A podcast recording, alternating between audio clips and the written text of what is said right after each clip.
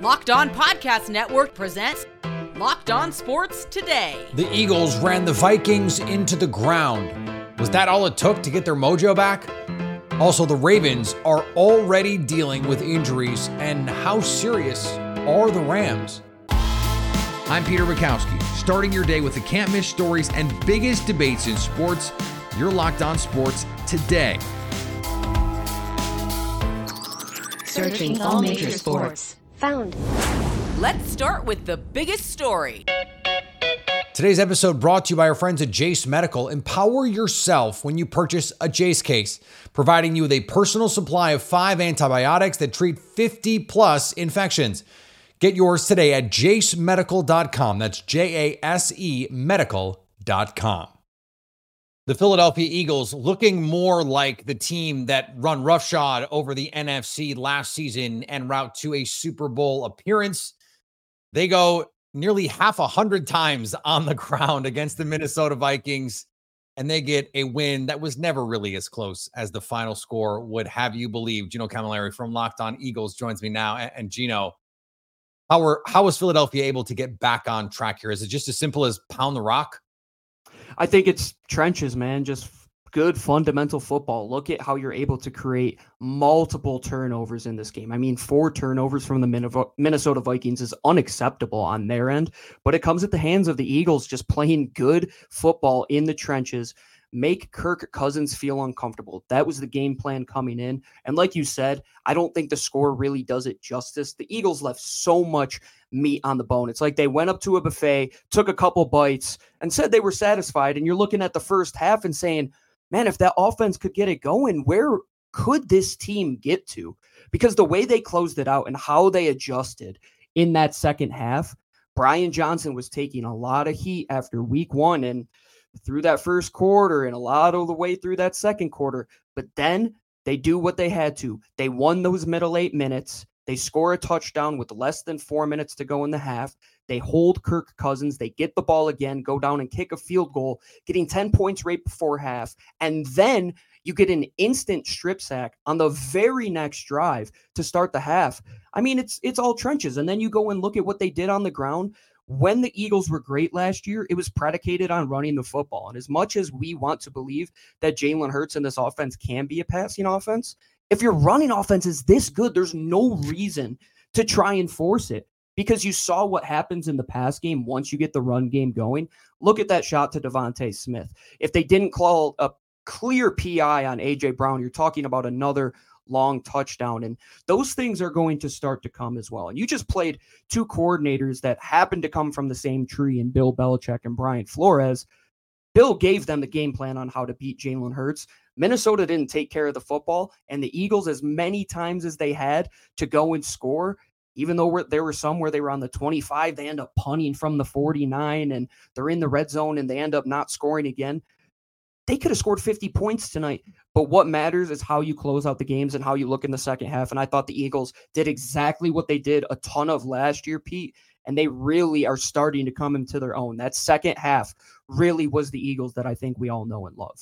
Yeah, they played with their food in this game Definitely. a little bit. Absolutely. I mean, th- th- I almost when in, in, earlier in the in the interview, I almost said they could have scored 50. You're absolutely yeah. right. They could have scored 50. DeAndre Swift sets a career high in rushing. He looks every bit like the guy so many of us were excited to see get mm-hmm. into this offense. But let's flip it over to the defensive side here because this was an incredibly banged up defensive unit, especially on the back end it turns out if you have a front that's this good, eh, it doesn't matter that much. But what did you think of the way that th- this group handled this with, by the way, a new defensive coordinator? Mm-hmm. And I thought Sean Desai has put together two excellent game plans to beat the teams that he has competed against. And in four short days too to do that as a first time yep. really he was a split coordinator in Seattle so he never had the true duties of being the guy. Now he's the guy. I thought he did an excellent job and I think everybody in that room in the defensive front knows that that game is won and lost because of them. And at the same time, it's Darius Slay. It was really like seven guys out there on defense going against Minnesota because Avonte Maddox goes out after James Bradberry is already hurt. Mm-hmm. You're out mm-hmm. Dean. You're out Reed Blankenship.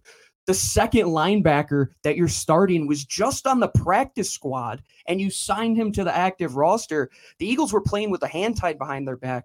But if this is the floor, Pete, to where even with an injured defense, and now you're going to have 11 days to rest before you go and play Tampa in a Monday from now, when they're all healthy, that's when it's going to get scary. But if that front can just continue to hit home, Sirianni in his message to the team said it's who's toughest longer. And I really think that's what the message of the defensive line was because Kirk Cousins landed punches. Justin Jefferson had a hell of a game. But when that front needed to come up situationally, time and time again, much like their counterparts on the offensive line for the Eagles, that's their MO, man. It might seem silly to go play 1930s football, but in a league where it's starting to get smaller and smaller on the back end. If you can do what the Eagles did and still have guys that can win one on ones on the outside and take away one on ones on the outside, which Darius Slay, I mean, the numbers won't look great on Justin Jefferson, but I thought he played an exceptional game for who JJ is. And that's a game that a great team closes out in the way that they did. Stay up to date all year on the Philadelphia Eagles by subscribing to Locked On Sports today and Locked On Eagles on your favorite podcast app and on YouTube. And thanks for making Locked On Sports today your first listen. Coming up, the Ravens are banged up and set to face an angry Bengals team. Before we get to that, Coach Prime was handed bulletin board material for this week's game. Modern medical care and treatment are important, but our global supply chains are fragile. Things like pandemics, natural disasters, and foreign travel may cut you off from the treatment you need. Jase Medical is your solution. Just fill out the online form and one of their board certified physicians will review it to determine whether medication is safe and appropriate. Then they'll send your prescriptions to one of their partner pharmacies where Jase orders will be filled and mailed directly to your home. And not only this, you can send your physician a message for answers to treatment related questions anytime. Everyone should be empowered to care for themselves and their loved ones during the unexpected. That's why Jase Medical offers the Jase case. Save more than $360 by getting these life saving antibiotics with Jase Medical plus an additional $20 off by using my code locked on at checkout on jasemedical.com. That's J A S E medical.com. Now, here's what you need to be locked on today. Deion Sanders won't have a hard time making Colorado's rivalry game this week against Colorado State feel personal. Rams coach Jay Norvell took a shot at Sanders' habit of wearing a hat and sunglasses during news conferences. He said, I don't care if they hear this in Boulder. I told them I took my hat off and I took my glasses off. I said, when I talk to grown-ups, I take my hat and my glasses off. That's what my mother taught me. The comments drew applause from the live audience and the show's host, Colorado State football radio voice Brian Roth. Coach Prime addressed his team at practice and said, All we do is go out here, work our butts off, and do our job on Saturday. But when they give us ammunition, they done messed up and made it personal. Ole Miss defensive tackle DeSanto Rollins is suing the university and coach Lane Kiffin for failure to provide equal protection, racial and sexual discrimination, and multiple other allegations, according to the lawsuit filed Thursday. Rollins said he was recently kicked off the team for missing practices and meetings during a quote mental health crisis. Rollins is demanding $10 million in compensatory damages and 30 million in punitive damages. The lawsuit alleges that Kiffin intentionally took adverse action against Rollins on account of race for requesting and taking a mental health break, but not taking adverse action against white student athletes for the same request. It also alleges sexual discrimination on the basis that Ole Miss has not taken adverse action against female student athletes for requesting and taking a mental health break. Men's basketball players at Dartmouth College have become the latest college athletes to challenge the status quo by attempting to unionize. A petition filed with the National Labor Relations Board on Wednesday by the Service Employees International Union identified 15 players from the Ivy League school as seeking representation. The SEIU was listed as the petitioner, with Dartmouth College and its board of trustees identified as the employer. But don't expect this to happen right away. This could all take years to play out, according to some legal experts. The Boston Red Sox decided it was time to move on from the head of their front office. Holy crap. Huge news out of Boston today as the Boston Red Sox fire Chaim Bloom, the chief baseball officer. I would be lying if I said I wasn't surprised that he got let go, but I did not think it would be at this point. I thought they would at least let him finish the season, maybe get one more offseason to see what he can do. But my guess is the Red Sox felt like he wasn't investing enough in the major league club. He's done a fantastic job of revamping the farm system, but not really enough to focus on improving the major league club at the same time. So I truly thought they would give him some more time, but my guess is they have somebody else in mind already who's on the phone, and my guess is they needed to just fire Chaim to get that person in there. So crazy news. Watch what happens over the next couple days because there very easily could be somebody stepping in very, very soon. Wow. And Max Scherzer hitting the IL for the Rangers is just another in a long string of injuries for Texas. That's just the kind of injury luck the Rangers have had. Texas had six All Stars this year. Five of them have spent significant time on the injured list. That does not include the two time Cy Young winner in Jacob DeGrom, aka best pitcher on the planet when healthy, or Max Scherzer, the future Hall of Famer, guy who was pitching like an All Star caliber player, the three time Cy Young winner, who is now done for the year. Those guys combined for what I think 11 starts. I made this joke on Twitter that you know what what's the Mets return policy on on aces. Can the Rangers get a loaner while theirs are in the shop? I mean, what what is Kodai Senga really doing on the 2023 New York Mets for September 14th through the end of the regular season and well, the duration of the playoffs? He, he's not doing anything. Let him come over. Here is another story you need to know. The Baltimore Ravens got a win in week one over the Houston Texans, but it came at a cost. Stop me if you've heard this one before. The Ravens come into a key game in the in the AFC North banged up and already without J.K. Dobbins for the entire season. As we record this, not sure exactly what this offensive line is going to look like. Mark Andrews, will he play? Won't he play? Kevin Ostreicher from Locked On Ravens joins us now. It's Ravens Bengals. It's a rivalry week, Kevin. So, what version of this team are we going to get this week? Yeah, well, unfortunately, as you, as you alluded to there, Peter, not, not a fully healthy one. As the Ravens lost J.K. Dobbins, as you mentioned, the Achilles injury. Just got to feel was so 2001 the last time they had a fully healthy team. It seems. Uh, it's been. I think they're still paying the price for 2019 because they that year they had. I think they maybe lost one or two starters, and they weren't high like high level ones and then the after that it's just been injury plague season. They had the COVID game where they had to play Mm-hmm. Pittsburgh on a Wednesday afternoon because like 20 guys were out. So they've had a bunch of injury terrible luck after having really good luck in 2019. So that's where that's when I'd say the last one was. But you talked about the offensive line. Ronnie Stanley, Tyler Linderbaum both go down. Stanley has a knee sprain. Linderbaum has an ankle sprain. John Harbaugh classified them as week to week. So I wouldn't say they're probably on track to play this week. I'd probably say they would miss a couple more games after this one. So you're going to have to run with a couple of backups. Baltimore, Baltimore's offensive line didn't necessarily play super well against Houston, who I do. Houston has a couple of underrated players on the defensive front, but Will Anderson looked really good. yeah, oh yeah, but now you're going up against DJ Reader in the middle, Trey Hendrickson in that Cincinnati front. And I know Cincinnati's a team that put up a pretty big clunker against Cleveland last week. And this is a divisional matchup. They're looking for a bounce back spot. Baltimore's working with their offense right now. You mentioned Mark Andrews. I would assume out of everybody, he's the most likely to play. He's been limited the past two days on, on Wednesday and Thursday. So we'll see what Friday brings.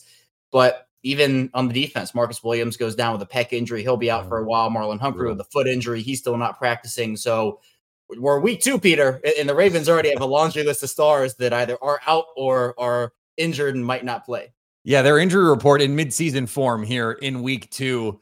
Uh, one one of the bright spots was Zay Flowers in week one. I mean, just absolutely looked the part. Someone who through the preseason process and through training camp, getting rave reviews. Looks like, despite his size, looks like an NFL player right now today. If the Ravens are going to win on Sunday, presumably it's going to be because this offense with Lamar Jackson and guys like Zay Flowers and Mark Andrews put a bunch of points on the board. What does Zay Flowers bring to this team? Oh, he's he's been incredible, and I've done a bunch of bold predictions. I've put him everywhere. One of them, I think the big one is that to me, Zay Flowers will be the number one receiver on this team by the time the season's over. Mm. And that's again, no disrespect to a guy like Odell Beckham Jr. No disrespect. To It might be sooner. But I, I feel like with with Zay Flowers, he brings you this route running element. And I think all the receivers on Baltimore are above average to good to even great route runners. But with guys, when they break down routes, they have to break it down. Like they come to a stop or at least close to it, and then they have to go into their next move. Zay Flowers is just so smooth. There's no real breakdown. It's just all one smooth, fluid motion. He's very hard to cover one on one. No one on the Ravens team could stop him in training camp. The pre he's he snapped souls every time he's been out there on the field. He did that one. The I think his first NFL catch. He had two jukes. One of them he put a Texans defender into his teammate and extended the play. So he's someone that's just so shifty and you can play him both in the slot or on the outside. He's a three level receiver. So in the short game, the intermediate game, and the deep game, and something that Baltimore did in the second half of their Texans win, Peter, is because the offensive line didn't play very well. They had to start mixing things up. And part of that was allowing Lamar Jackson to have more check down options. So what they would do is they would just run Zay Flowers on a short, low route. And if pressure got to Lamar, he could just check it down there. And it was something that worked throughout the second half. So Flowers with the Ravens and the depth that they now have at receivers, been something that people have wanted for so long. You have Odell, you have Rashad Bateman, you have Zay Flowers. Not only can he be a player that can complement Odell and Rashad Bateman, but he can do some pretty good stuff on his own and actually had more total yards, I think, than Joe Burrow did in all of week one. So there, there's that for you too. Stay up to date on the Baltimore Ravens by subscribing to Locked On Sports today and Locked On Ravens on your favorite podcast app and on YouTube. Coming up, will the Rams prove they're not a fluke against the division rival 49ers? Many have said the Rams will be bad this year, like really bad. Yet they've won as many games as they've played this year. Now the San Francisco 49ers want to test them. Locked on host Brian Peacock and Eric Crocker join Locked on Rams host Travis Rogers to break down the game. Uh, I don't think I can pick against the 49ers in this game. They're favored by what? I think eight points Eight last I looked. Yeah, on the road. Uh, the 49ers travel well. There's going to be a lot of, you know, I, I, don't think you can give the normal home bump in SoFi for, for the Rams. And because of that reason, the 49ers by 10 in this one. Yeah, I, I, think that that's probably the most likely outcome. The way that the Rams can win this is if they do find a way to keep guys like Nacua hot, if they do find a way to keep Matthew Stafford pretty clean, if they can get a takeaway at a key point in the game. But if it just comes down to, a traditional our guys against their guys, the 49ers have better players right now. Now, like like you said, Brian, this is the NFL. That even the, the best team and the worst team, the talent gap's about this big, right? That there's just there's not a ton of difference, but the Niners might be the most talented team in the league. The Rams are a team, despite how good they looked a week ago, that I believe is still in transition. Now, I think the 49ers win. If the Rams do do it, it's because maybe Brock Purdy gives a couple away, but I, I don't expect it. Brock Purdy has been liable to put the ball in harm's way. You know, Patrick Peterson, he was a guy who said he's going to get him, and there's a tail. 49ers went after him. He gave up two touchdowns. It wasn't a great outing for Patrick Peterson, but he did have a couple of opportunities to get his hands on some passes that he just did not capitalize on. So, uh, if the Rams have better fortunes when it comes to just kind of catching the ball, mm-hmm. that is something that could potentially change the game. Looking at the 49ers and just how they're built, it feels like right now a team that's just really difficult to beat. And I don't know if I'll pick a d- team to beat the 49ers for the remaining part of this year because they're so sound running the ball. They're so sound in the passing game. They're so sound defending the run. And they're terrific defending the pass as well. They have guys that take the ball away. Uh, if, if when they lose, it, which I'm pretty sure it will happen, it'll be a little bit more surprising. But I'm not thinking that it's going to be the Rams this week. Here's the problem even if the Rams are kind of for real this year, we've seen even at the best of times when the Rams have teams everyone seems to think is pretty good, they have problems with the 49ers. Kyle Shanahan is 9 and 4 including playoffs against his former protege. That's a big gap. Even if we take for granted that, oh, the Rams are going to be better than people think. Okay, there's still just a huge talent gap between these two teams. And so if you're going to say, okay, Sean McVay is going to elevate them as he clearly did last week at times, and Matthew Stafford can play at a level that Brock Purdy can't reach, I agree with all of those things. Except the 49ers are more talented and there isn't a gap at all between Kyle Shanahan and Sean McVay in terms of what they can do to maximize their players. Kyle Shanahan has proved that over and over and over. And finally, Dustin Johnson said he would have been selected to this year's United States Ryder Cup team had he not been playing on the LIV Tour. Johnson, a two time major champion, instead finds himself a spectator despite being part of five previous American teams. Did he did he not see this coming? Thanks for making Locked On Sports today your first listen. Now go find your favorite team's Locked On podcast and make them your second listen. Coming up on the next Locked On Sports today, who will have the best week two and whose season will be all but over. So, at least until tomorrow, stay locked on sports today.